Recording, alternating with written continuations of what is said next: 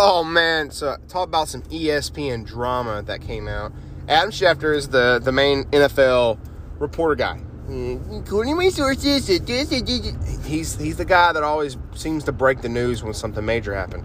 He's also the guy that broke the news of Aaron Rodgers having a bad time in Green Bay, and he's like wanting to peace out. Uh, so he knew about it, but apparently he saved it and released that information on draft day on purpose because he wanted to churn the butter, get things going for the entire league and every everyone that's a fan to get to get more views on the draft itself, get more people watching it. Why would they watch it if they hear that? Because the whole time after it was released, there was only like six hours until the draft started. And it's like, holy crap, what team is going to have the potential now to trade some picks in order to get Rodgers on their team? Because that's the first thing that popped into my head. It's like, okay, who's going to do it? Who's going to be the team that offers like half their picks and a, and a couple starters for this guy who definitely has at least three to four more years of damn good football playing in his career, if not more than that. If Tom Brady can play at 42 years old and win a damn Super Bowl, Aaron Rodgers can.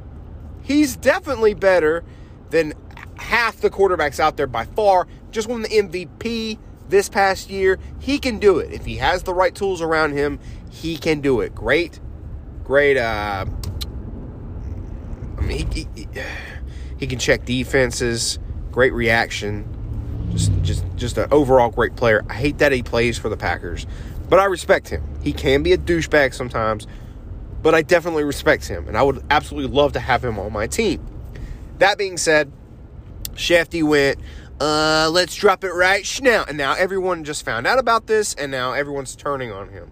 I don't know how bad this is going to be. What's really funny is today, before I found out about this, I had finished my last episode of Pardon My Take.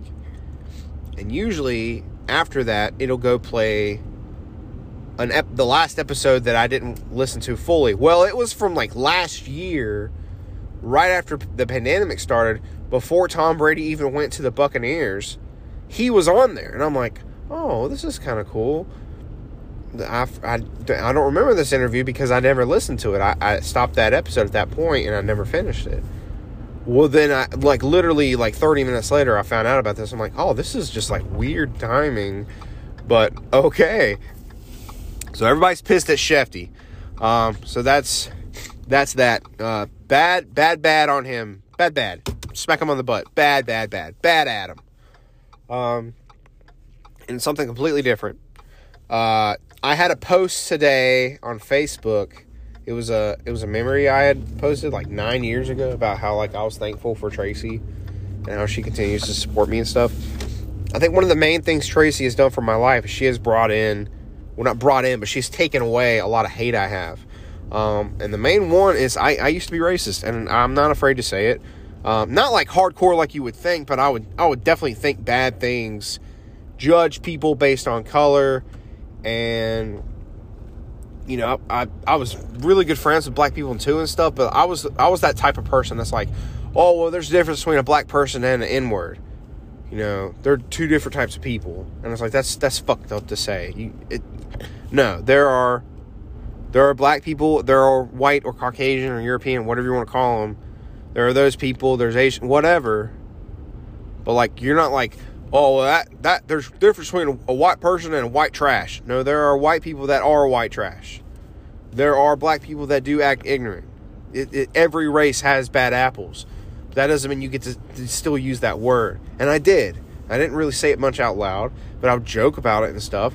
And I'm ashamed of that because I look back and I see that, and I, I also used to support the the Confederate flag, not in a racial way, in like a I'll be proud of the South type of way, but I never looked at it as though you know the way some black people see it. Like, no, this is like super anti, you know, against us. Like the fact you don't see it is, is messed up, and I didn't see it. It took me a long time to figure that out.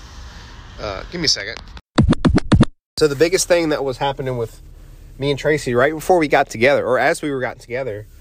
Um, you know, I, I asked her out and everything, and then I found out about her like ex boyfriends and stuff. I I didn't know about them um, until after we started dating, like who they were and stuff. And she had dated black guys in the past, and I straight up told her I was like, if honestly, if I knew that you like before I even knew who you were, if I knew that you dated black guys, I wouldn't even consider dating you. And it's like, I hate that I thought that. That's exactly how I felt. Like, okay, this this is gonna sound wrong, but like, anytime I saw an interracial couple, I would I would feel, it would feel weird. I would just, I would get upset about it, and I wouldn't ever really say anything out loud. But I like I felt that inside of me, and that's gone now. And I love that it's gone, but I don't know why it was there in the first place. I wasn't really raised hardcore like that, like where it's like, eh, know, they know black people. Duh, duh, duh. No, I wasn't raised like that. I just hanging around people that were like that. It just kind of reflected on me, and it sucked. Like it took, it took meeting a girl and getting into certain type of politics for me to like erase my mind of these evil thoughts. Like there are there are people that I know for a fact still think this way, and they they're like what I used to be, where they don't see a problem. I I get that they don't see a problem, but somebody has to wake them up, like Tracie woke me up. Like it it just needs to happen. You can't you can't say that you're a, a you know an, a great Christian person that doesn't judge anyone and deserves to go to heaven and all this other stuff. And then be like that. And it's so messed up, man. You know, a, a term I heard a lot, a lot. And I used it too, and I feel horrible, horrible that I used it. Was when you're talking about a girl and you're like, yeah, she's pretty hot for a black girl. And then it's like, that is the most derogatory bullshit answer you can think of. She's not hot for a black girl. She's hot, okay? She's hot. There, there's no difference. You don't say she's hot for a Mexican. You go, well, she's a hot Latina. Why? Why don't Why don't you do it like you did the black girl? Why don't you say it like that? Why? Because that's racist. That's absolutely racist. And like I like I like I said, I didn't know that I was like I didn't I didn't think it was wrong. And it's it's so fucked up that that you know, that's that's sitting on me like that. And I and I just it took one person who thought different than me to and then she knew about it. I like I told her at the beginning it's like, "No, like that's that's how I am." She's like, "You're going to that's not going to work. You're going to have to work on that." And that's the same thing as working on us. If you don't work on that, I'm gone and like I guess it it like was really upsetting her about it, and I couldn't understand why. Like, why the fuck does that bother you so much? Like it's it's not a big deal. I'm not hurting you or anything. But uh, things happened. Time moved on, and I got better. And then in the past year or so, right before the pandemic started, uh, a lot of things started hitting with me, and it's like, all right, I'm I'm all for equality and stuff, and then pandemic happened, and then uh, the George Floyd things happened, and everyone, a lot of people at once got woken. Which it's sad that it took someone dying and people to tear down cities and shit for people to actually be awakened. Like, okay, yeah, we we should get racial equality in this world, not just this country, in this world.